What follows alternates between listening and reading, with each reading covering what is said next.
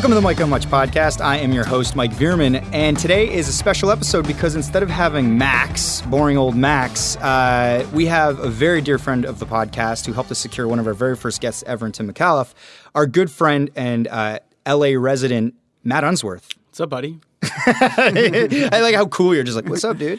Uh, how you been, man? Good, good. Yeah, uh, busy. You're in town, you're in Toronto.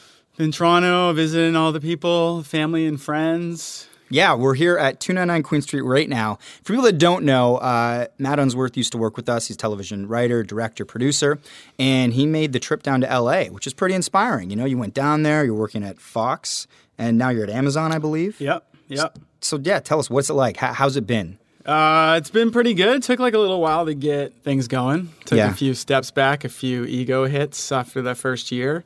Oh, yeah? like, in Uh, what sense? Oh, I just was like, you know, just doing whatever job came to me, like ADs and PM and PA. So took a while to get get going, and then I got my first job at FX. It's been pretty good, man. Four years. Sally's been pretty good so far. Yeah, your wife is an actress. Yeah, my wife is an actress.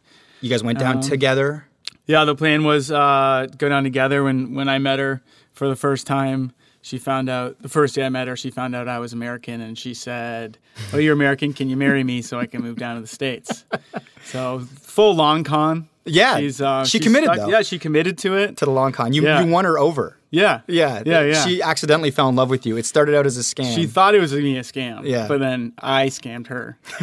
um, you live in Hollywood. Yeah. And for our listeners, you've been the kindest ever. Greg and I were down there actually when the Arkells were recording, not this record, but the last record. You just let us like sleep at your place for a week. Like you Oh, it was the best. Having whenever you guys come out and you come out or Max comes out, um, it's it's awesome. I love having you guys out, and I just try and every time someone comes out, I'm like, hey guys, look at the city. It's really fun. You should you should maybe like think about moving here somehow so that we can transport all dudes out here. You want to get all the Toronto people down Yeah. to LA. Which I, I'd go. I just need to marry an American. That's the yeah, play. You know? yeah, you kind of blew it there. yeah, it's hard to get a uh, a work visa. Yeah, no, they're not screwing around there. And then you said like the competition's pretty fierce out there. So like you live sort of right in Hollywood, and it's like, do you feel like everybody there is in that industry, and everybody's writing, and everyone's producing, and everybody's with, It- either working in television or movies? Yeah, it's kind of funny because it's like, I mean, like where we grew up, everyone worked at Stelco and Dofasco. Yeah, and we're both from- families. We're both from Hamilton for our listeners, born and Um, raised. Yeah, and so like you know, people's families and grandparents, like they all worked uh, at those steel mills. Absolutely. So it's kind of the same thing. Instead of a steel mill, it's studios, but like every single person kind of lives off of it. It's like a, you know, it's like instead of a steel town, it's like a, I guess, a movie town or whatever. And Right. everyone is employed in different facets. So when you're at the bar or whatever, and you're talking to people, and they're like, uh, you ask them what they do, and they're like, "Oh, I'm a real estate agent." You're like, "What? You mean like for a reality show?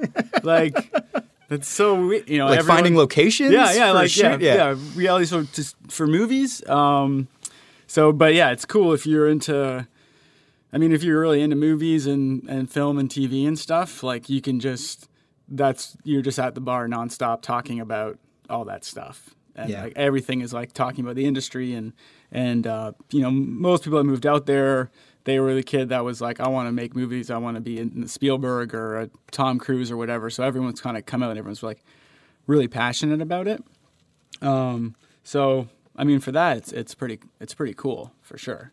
I think that if you weren't into film, you'd probably be you'd probably be pretty tired of hearing about that stuff.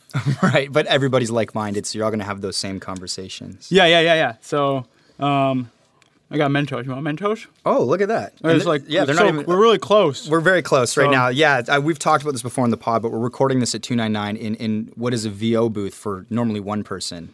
And later on in the dessert, we're actually going to pull Shane in here. So That's we're gonna be it's- we're a three man pod in this little booth. Thanks for the Mentos. We No should get them to sponsor. Um, maker. You've worked with Shane and I for a long time before you moved down there, and we've been friends forever. Who do you miss more up here in Toronto, me or Shane? Uh, does Shane listen to a lot of the episodes? He never listens to the opening. yeah, He only listens to you.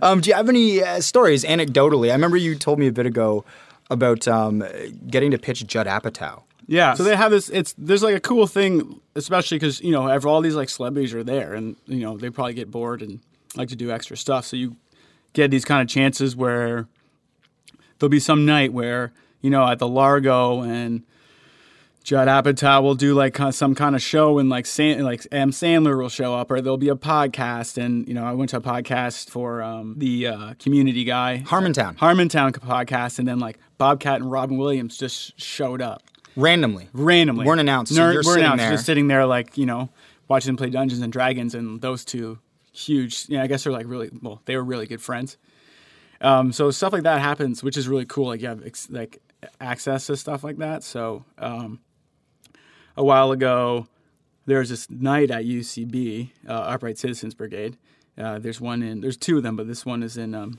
Beachwood and it was uh, it's a night where it's Q and A with Judd Apatow. So Judd Apatow just sit. It's like a small theater, and Judd Apatow kind of is just standing there, and there's no formula to it. It's just you ask questions to Judd, and he's just on stage. It's five bucks a person. There's you know maybe a hundred people in there. He's just doing it. He just does it kind of for fun, obviously. Wow. And it's like you know when would you ever get a chance to do that? So you're sitting in the crowd, and um, you could just be like, "Tell me about that part in Freaks and Geeks," or blah blah blah, and just just people just asking random questions. He's just taking it. He's just doing a Q&A. Just Q and A, just sitting there, and you could just throw out a question, he answers it, and so it's not super easy to get tickets, but I schemed a pair, and so I was waiting and in the Q and A, and I heard that the last time Judd Apatow um, let people go up on stage and pitch a movie. So it was like just biding my time this is my shot. this is my shot. And uh, he's like, all right, so, you know, this is the time I, you know, we get people to come down and pitch me movies. And I was already standing up before he had even asked for volunteers. and he's like, all right, get down here. So he brought me down and, um, you know, he, um, so I have this movie I've been writing for a while and, uh, it's already done. I'm kind of like shopping it around. It's been registered at the uh, Writers Guild just in case anyone wants to steal the idea. I tell it, don't, you know, Yeah, I'm way ahead of you. Don't even try. You know. Yeah, okay. Dude, if, if only if you feel comfortable sharing the plot right now. Yeah, I think I think I'm okay. Okay. With sharing the plot. It's registered people, so it's no registered. stealsies. Yeah, don't even try. Um, so I had it in the bag, and so I get down there, and he gets two other people, and they get on stage, and uh, Judd's like, "It's got to warn everybody. Um, you get these people down here, and uh, they look like normal people, and they you know pitch some super up script. Can I say that? Yeah, f- yeah. And uh, and so yeah, everyone's laughing, and then he's like, "All right, uh, since you're the you, super eager one," goes to me right right away. He's like, "Tell me your your movie," and I was like, "Well, it's about uh, sex robots in the future." And all of a sudden, he just like bursts out laughing, and he's like, "This is exactly what I mean." He's like, "Look at this guy, clean cut dude." pitches some space porno to me, and he just starts railing into me for like 10 minutes. Like everyone's just like laughing as he's just making fun of me. Like, and in my head, I, you know, going in, I was like, oh yeah, I'll pitch this script to him. He'll be like, oh, let's make it.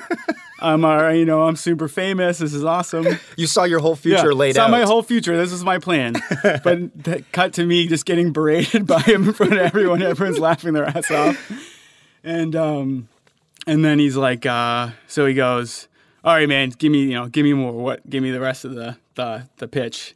And I was like, uh, you know, men and women are segregated in segregated societies.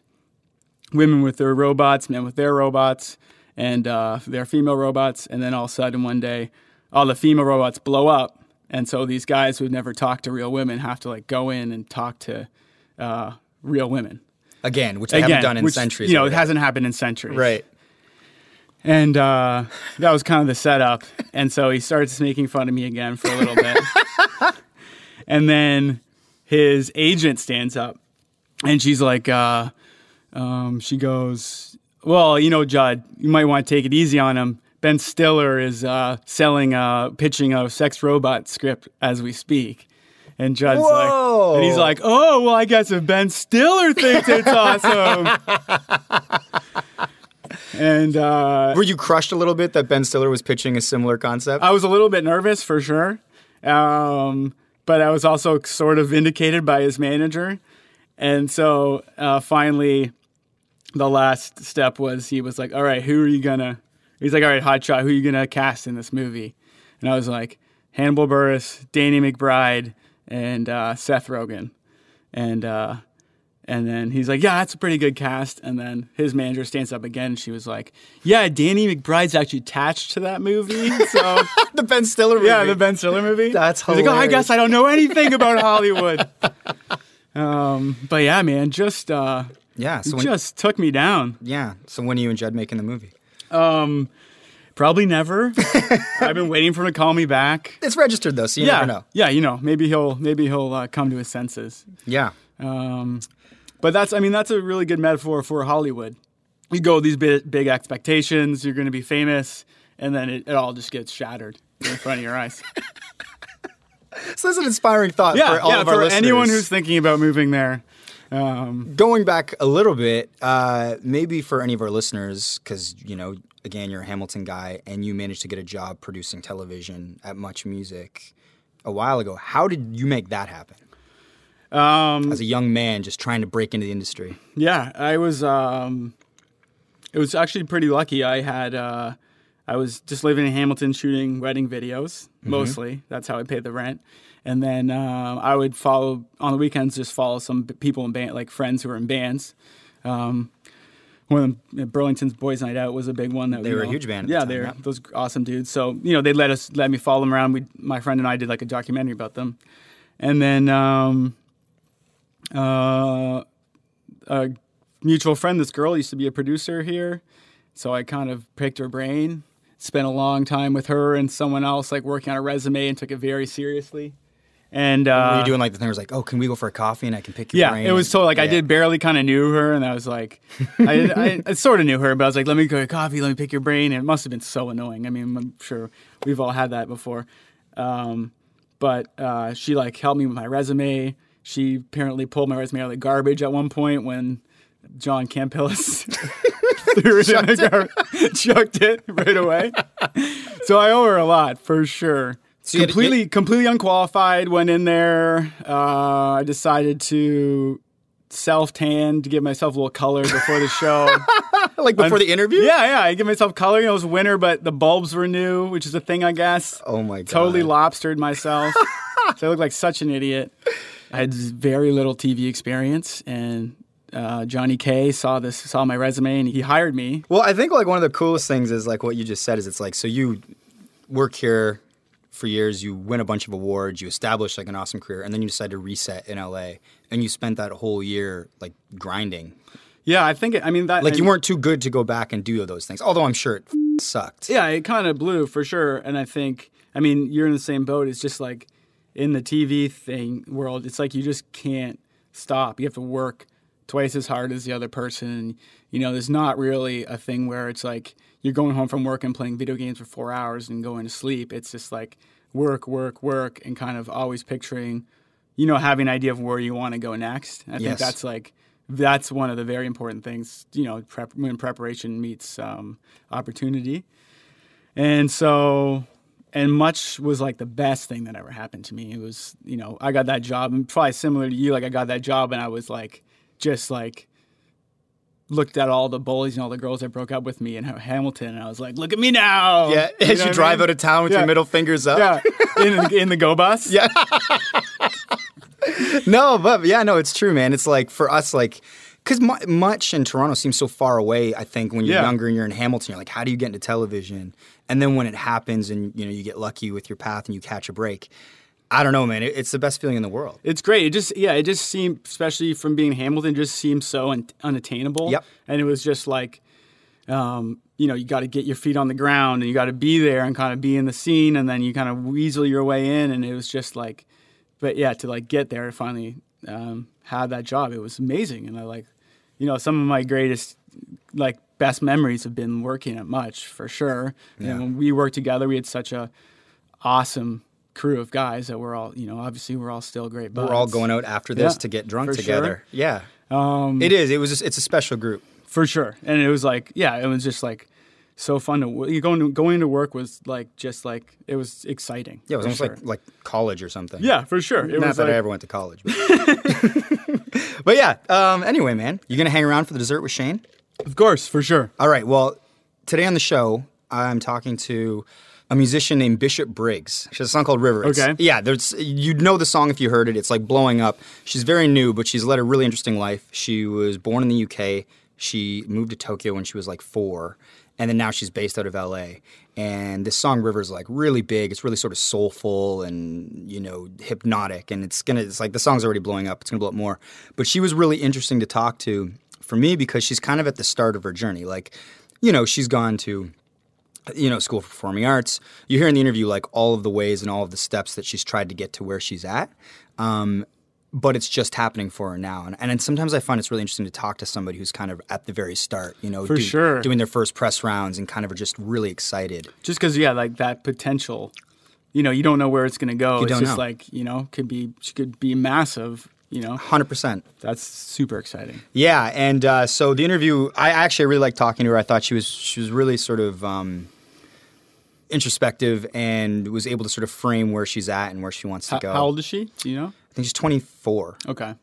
So one of the things that she was doing while she was here, so she was doing press and, and sort of talking about her album that's coming out down the road, and um, she was doing like sort of like a little kind of like for fans and industry people a show at the Rivoli. You know the Rivoli. Yeah, it's yeah, like- It's yeah. it's pretty small, right? So it's like it was kind of really cool to see her in that environment with the band and uh, just see her perform. She, I think she did three songs, and she was like. Interview went really well. She's like, "Come check out the show," and I was like, Oh, nice. It was like at three in the afternoon, so I was like, "I'll pop over." Popped over, had a couple, you know, vodka sodas, and uh, settled in. I still came back to work. Don't tell my boss.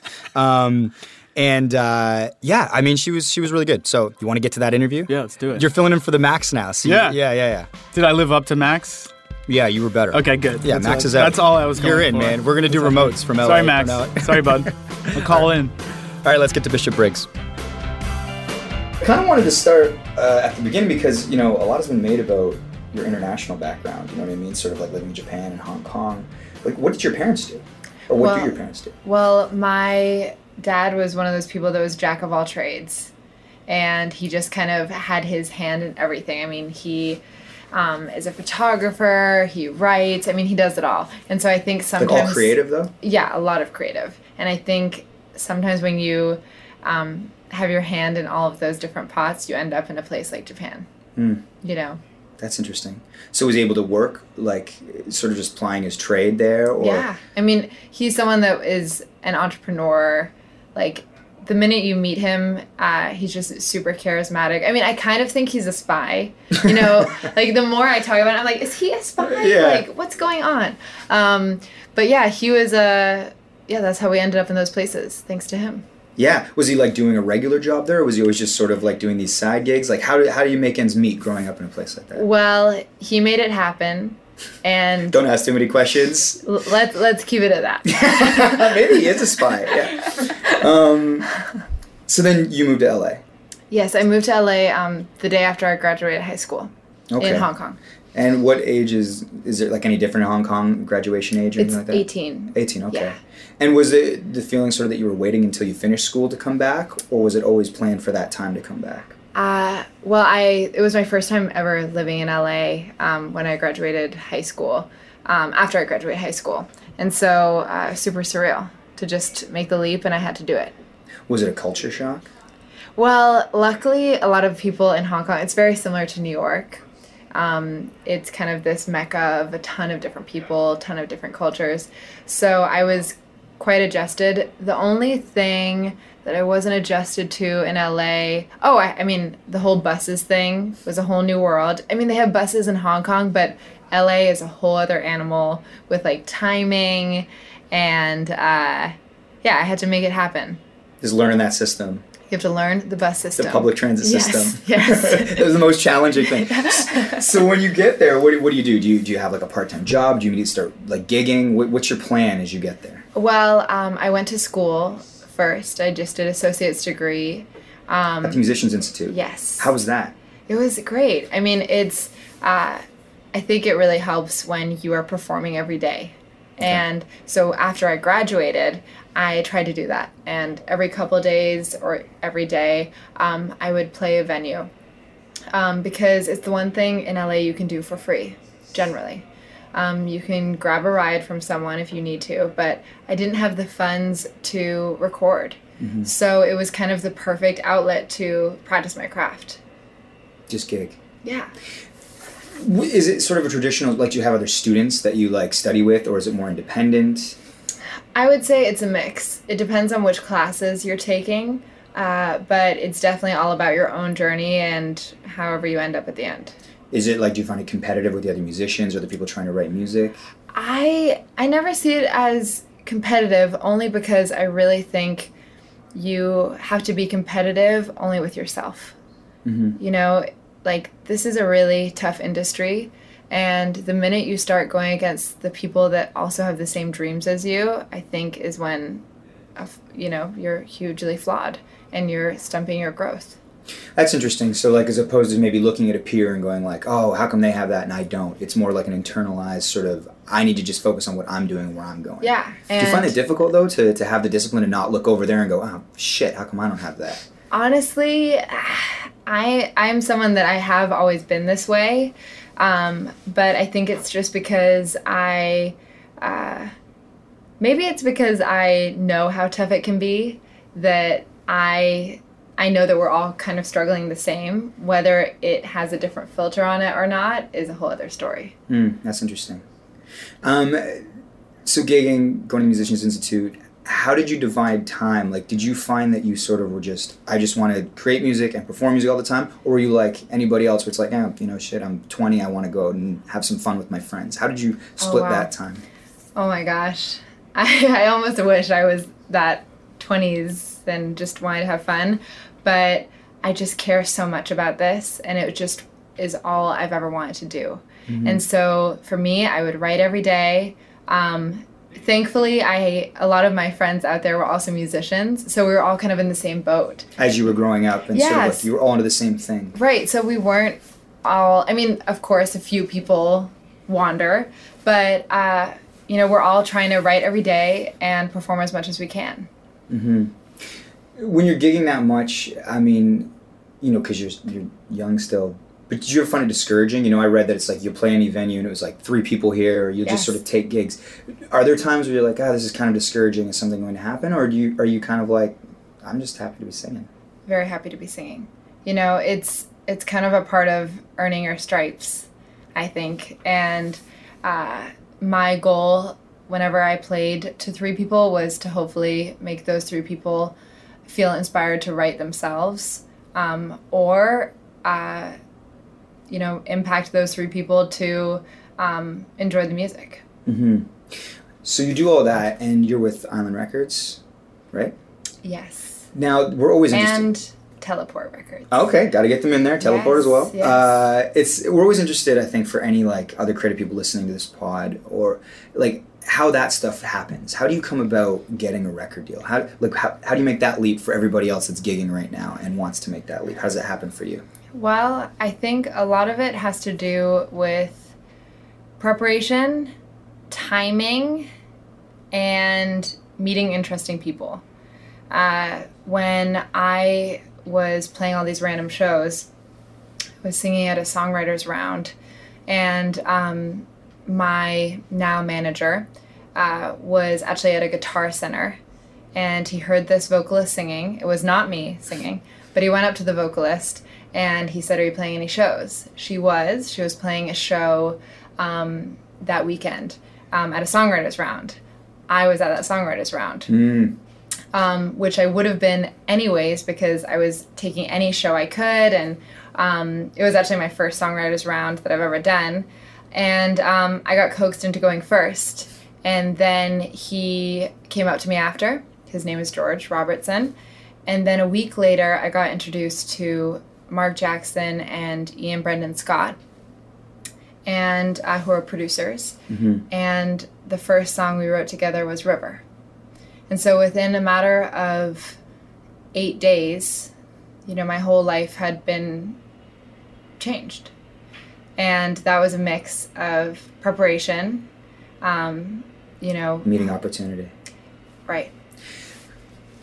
So you know you're in this pool of a bunch of people that are performing every day and doing these things, and then you meet this manager, Yes. and then you meet these producers.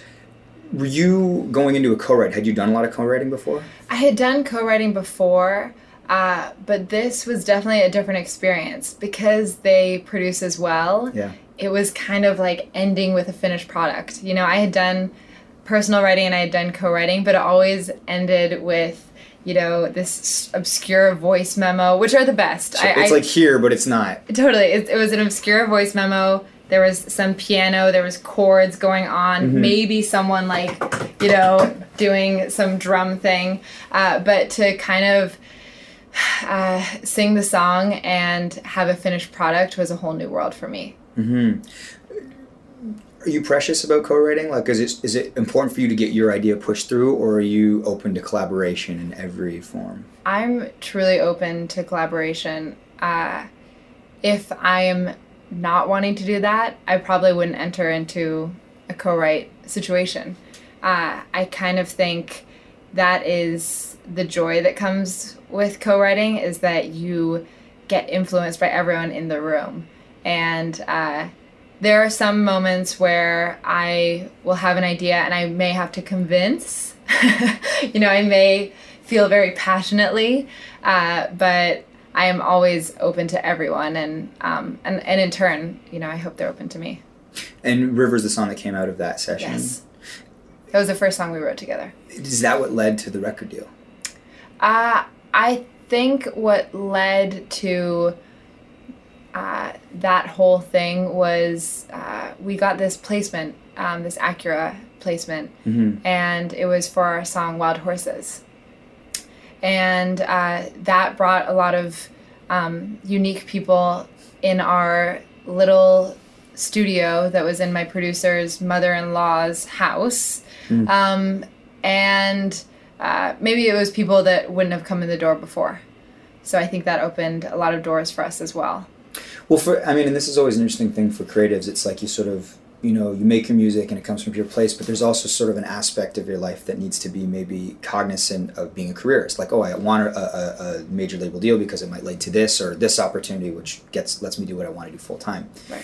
When you're making the decision to sort of like sign with a label or take that next step is that a difficult thing for you is that something that you really have to think hard about or are you just like let's just keep it moving I think it all depends on who it's with.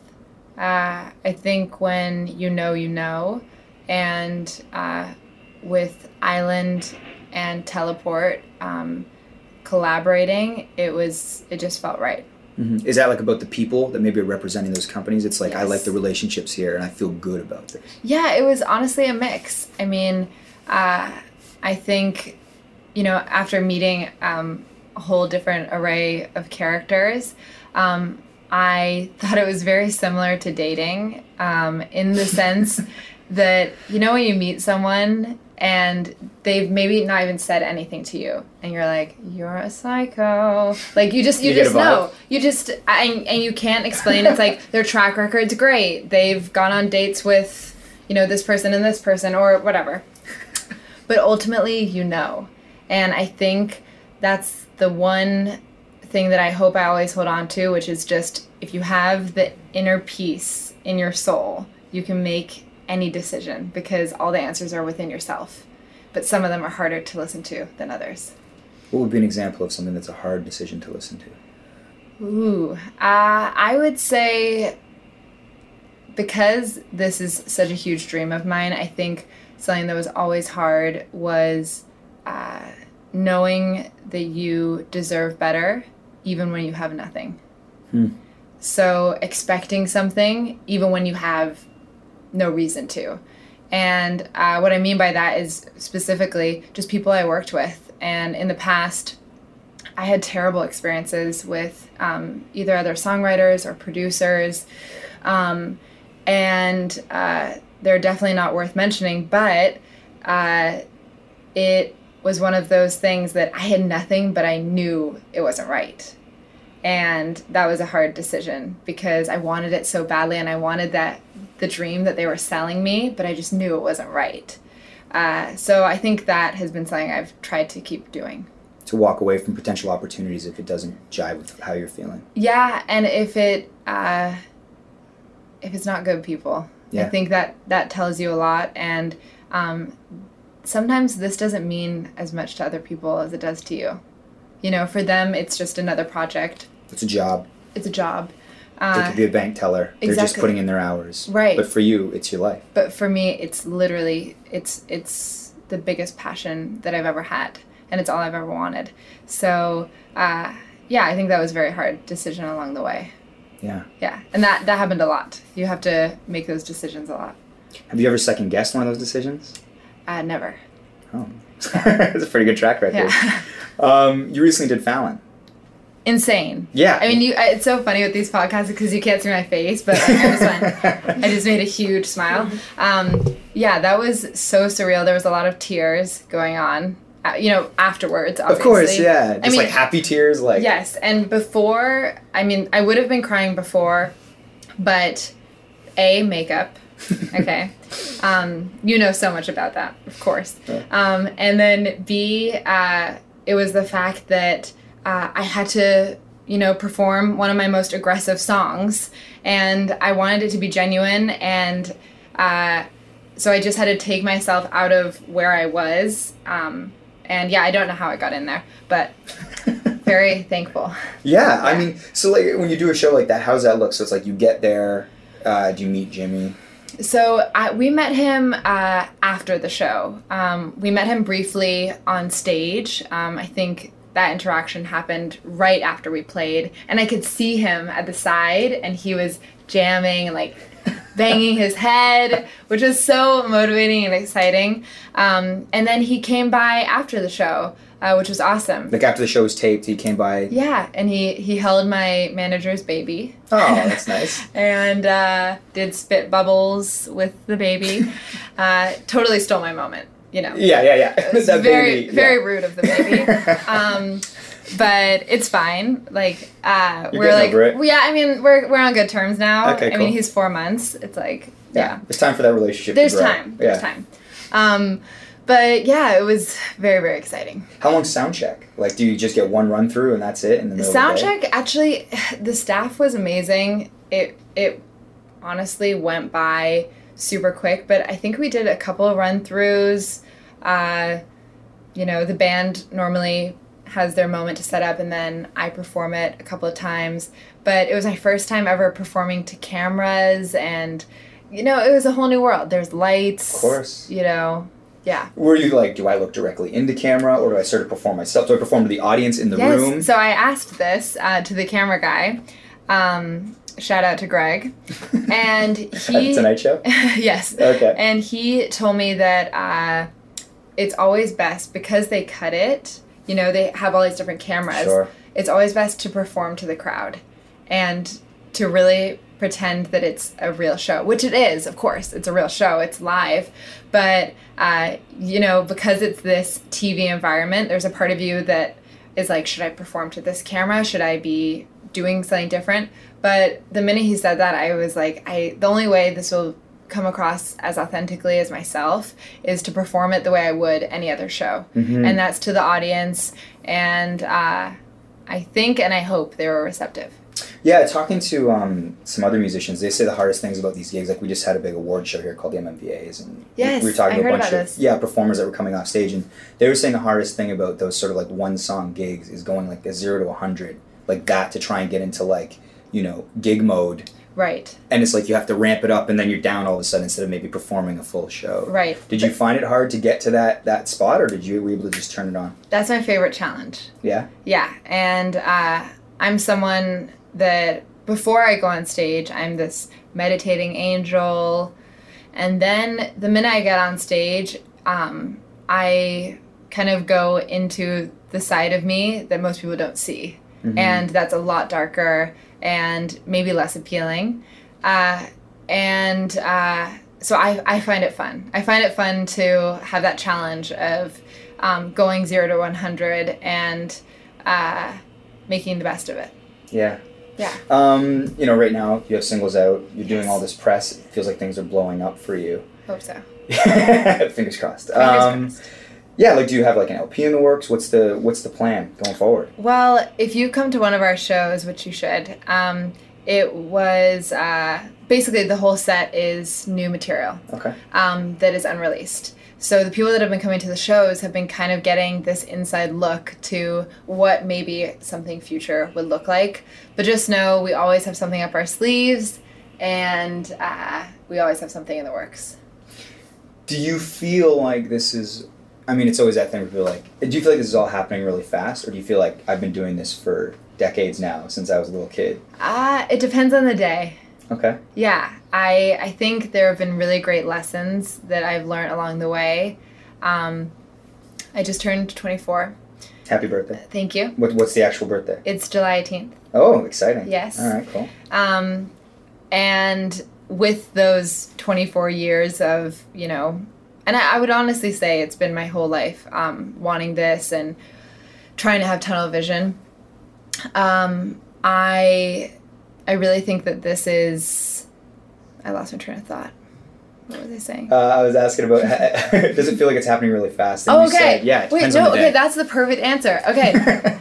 Totally. Okay, wait. That is so. What just happened is the perfect answer because it truly. It's like I can't even take it in. That is the perfect answer. Yeah. I can't even take it in because uh, it is happening very fast. But yes, depending on the day, some days it feels, um, you know, like I'm really taking in the lessons that I've learned along the way. Uh, and I'm gonna lose my train of thought again, so let's just go on to the next question. I literally was like, "Are you really gonna veer off again?" I just, I, yeah, it's just whirlwind. Yeah. Yeah. No, I mean, I I guess I was just gonna ask. You know, like w- what you do have planned for the future is just more gigging, releasing an album at some point with this new material you're talking about. Yeah, we um, we have some really cool shows coming up. We're doing um, we're opening for Coldplay. Oh, that's what I wanted to ask about.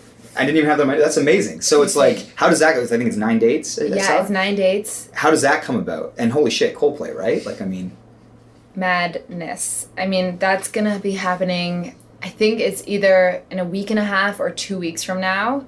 Uh, and I definitely didn't sleep the minute I found out. I mean, I haven't slept since. That's why I'm clearly losing my mind and losing my train of thought. um, but uh, yeah, well, basically, we were in the studio uh, writing, and my manager came in and he sat us down. He was like, I have some news for you. Um, seemed like a funeral was about to occur. You know, he seemed very serious. Wow. And then he surprised us. He did the old switcheroo. Exactly. And uh, I I just, I wish there was footage of it, but none of us knew what was happening. Uh, but we were just in stunned silence. Uh, and I think all of us were just shocked. And uh, it's so early, you know, for, us- for us to be given an opportunity like that from someone that made such a huge impact. I mean, the impact in the alternative space uh, was a big deal. have a favorite Coldplay song? Oh, I love Fix You. Oh, it's fantastic. Yeah. Yeah. Speaking of tears streaming down your face. I know, you totally. Yes. Um, well, yeah. Good luck with everything in the future. Thanks so much for your time. Thank you so much. Yeah. All right, this is everyone's favorite part of the episode, the dessert. But this is a dessert unlike any other because we have our friend, our dear friend Matt Unsworth here filling in for Max. Shane, how do you feel about that? Oh, well, as always, anytime we're in the weird setup in this mini booth, I feel s- totally weird. But I am glad uh, Unsworth is here. As we, it's been like a year since I think we've seen him. It's been a while. I think- Oh, the, well- the pub crawl. The wait, no, the bachelor party. Oh yeah, you were. Mike's yeah, he bachelor was in party. the Remember I was- with us. remember I was bachelor- there? Yeah, I forgot about Yeah, that. There was so many guys. Shane had a good bachelor time on the party. bachelor party. yeah, yeah, yeah, yeah. And uh, before that, when you came down to LA, we went to the comedy store and stuff. Remember that? Yeah, why was I there? Uh, it was You're that shooting with gaming, Myers. online gaming thing. Oh yeah, that was horrible. We talked about that on the yes. pod. Oh yeah, the online gaming thing. Okay, yeah. Yeah. So, But- anyways, it's been a while. Yeah. And now you're back for a quick little uh, stint. We were just saying how we're excited that after we record this, we're going for drinks. Oh, we are. And speaking of which, I was wondering if you guys wanted to go to the Kanye show tonight. Wow, really? It That could be- possibility. Yeah, it's uh the nut supplied it. So Really? it could be us three and Myers. Go. It could be like a pre-drink. Huh. Wow, that's a wow. This is like you're here for anyone at home that can't see us. Uh, Unzi and I are like shocked right now uh, that this is on the table. Okay, Wow, well, well, shit. yeah. Let's get through this, and then uh, and then we'll talk about maybe seeing Kanye, and then we'll have something to talk about in the next pod. Whoa, yeah, that's crazy. You're, then you're gonna have to come apparently back. the show's He nuts. plays No on a pun intended. stage. yeah. he plays on a floating stage. It seems. Yeah. Yeah. Okay. First of all, guys, Shane just got married. It was an a, amazing wedding, and we'll probably get more into that in another pod because Max wasn't actually at the wedding. So maybe Mm-hmm. you can describe that more. But you also, and this comes with most weddings, had a honeymoon. I did. Yes, I went to Saint Martin. Saint Martin? Saint. well, you can. I think you can say it two ways. Like Saint. People often correct me when I say Saint. They go Saint Martin or, or Saint Martin, but it's Dutch and French. So I think depending where you are, they say it different. And the the two sides of the island I noticed are very different too, just in the behavior. There's one side where you can lit, like drink and drive. It's not illegal.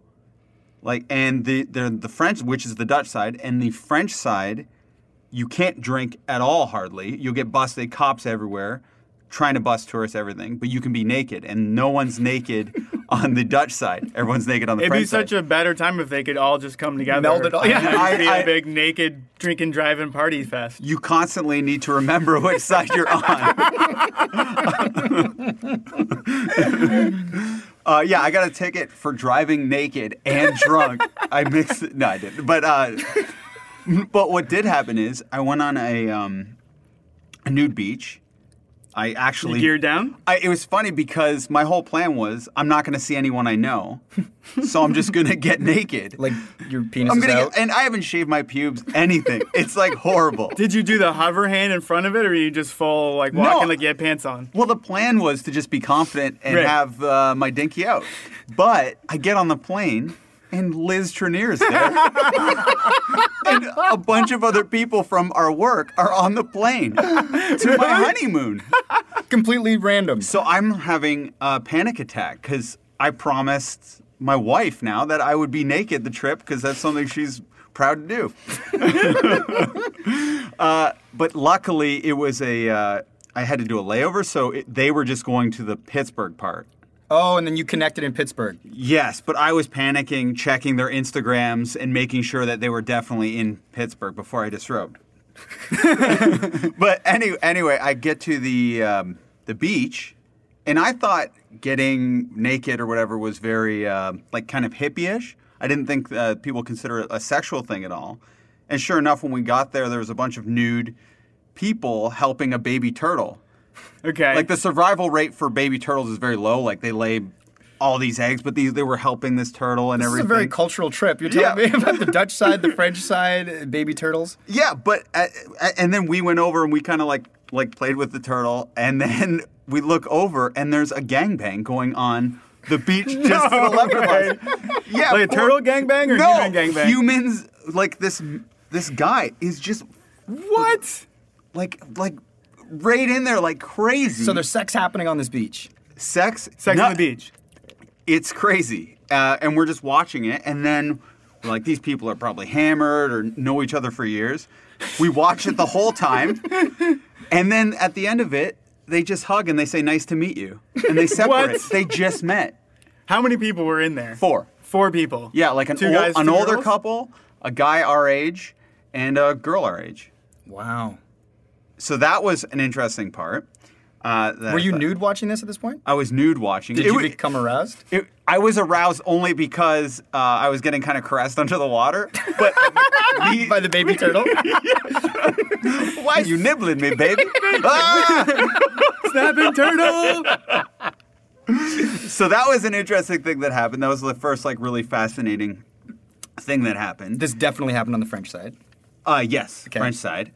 So then uh, we're walking along the Dutch side, and this like very boisterous Dutch man comes up. He's like, he's like, "Are you over 30? I won't do the Dutch accent. That's not it. He's like, "Are you over 30? I'm like, "Yes." He's like, "You're eligible to win a prize." So obviously, I'm thinking this is a huge scam. So he scratches the, I scratch the ticket that he gives me, and I win a free drink.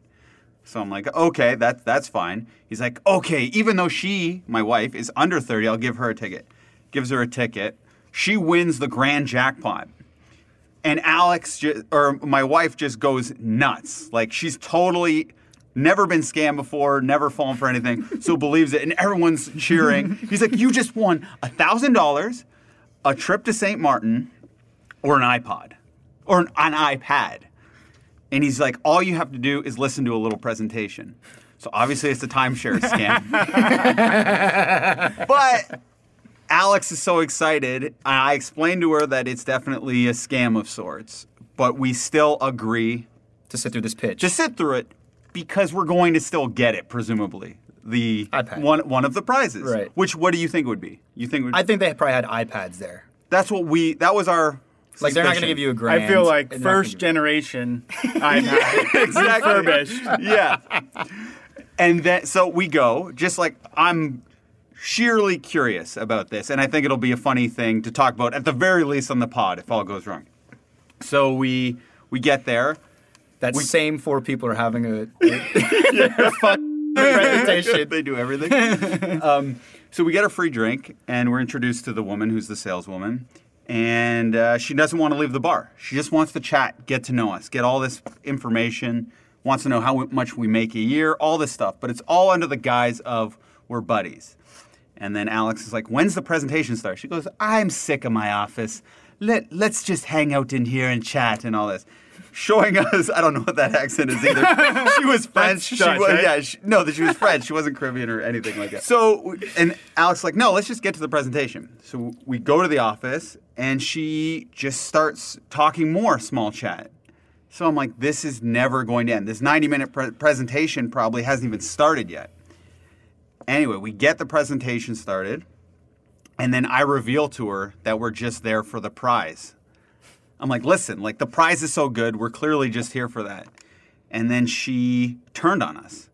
She just started insulting me and saying I wasn't buying the timeshare because I probably have other girlfriends and I'm go- I want a vacation with them. So she knows you. Yes. How did, how did she know knows that? my checkered past. She must have known one of my other past girlfriends. but then uh, She said that. yeah, she said that, and then Are you laughing through this? Like, 'cause well, I'm being kind of funny. Like I I made a joke, like like kind of what you just said, Right. referencing the past girlfriends and all that. And then sh- I'm like, listen, this is my honeymoon. I just bought a house. I just got married. Literally, this is our second day being married. if I come home with a timeshare and tell her father I did that, the wedding's over. Like the marriage is the shortest we can get an annulment. And she's like, you tell her father everything you two do? I'm like, not the sex stuff. No. But if it's about buying a property, then yes. And furthermore, I don't get to keep this property. I only get it for 99 years, so I can't even pass this on to my kids. Like, you don't get the property. She gets very mad, very insulting. Then she goes, Well, now we have to sit through a computer presentation. I'm like, no, I'm not getting it. She's, and she just sits there and stares at us, and no one says anything. And we just look at each other for a minute and a half, and I just go, Alex, you want another drink? Because I'm going to buy a drink. Then she starts panicking, like, oh, these people are just going to drink their way through the presentation. Obviously, her uh, plan is for us to get so insulted that we leave without the prize. Oh, I see. She calls the manager in. The manager had a more normal disposition. We explained it to her what's going on. Begrudgingly, they gave us the prize, which was another trip back to St. Martin. whoa! Yes. That's crazy. But, like, I, I researched, obviously, this scam. So many people have been scammed. What they do when they get you back, they try to harass you even more. But you just got to kind of take it jokey, and you can make your way through it. Would you sit through another timeshare presentation just for your free trip? It's fascinating. Like you would love it, Mike. Just as a point of like, if you don't get mad, if you know the scam, I wasn't even mad at the woman after I looked up the scam because they purposely get mad, and she probably felt like an idiot too because we're joking people. But no, the average person would definitely walk out because they try a bunch of insulting tactics. Luckily, It turns into a roast when they can't say the timeshare. but okay, so that was another that was an interesting thing that happened, kind of out of the ordinary. I'd never really been through that. But let's go to Kanye. That's it. That's all. That's our episode. I Want to thank Matt Unsworth for coming in all the way from LA. Thanks for coming on, Matt. Thanks for having me. Shaney boy. Always as good to always. be here. Yep. Uh, the Mike on Much podcast is produced by Max Kerman. I'm your host, Mike Veerman. Follow us at Mike on Much on Instagram, on Twitter. All the doodles are done by Jenna Gregory at jennasdoodles.com. See you next week if we don't die in the weekend.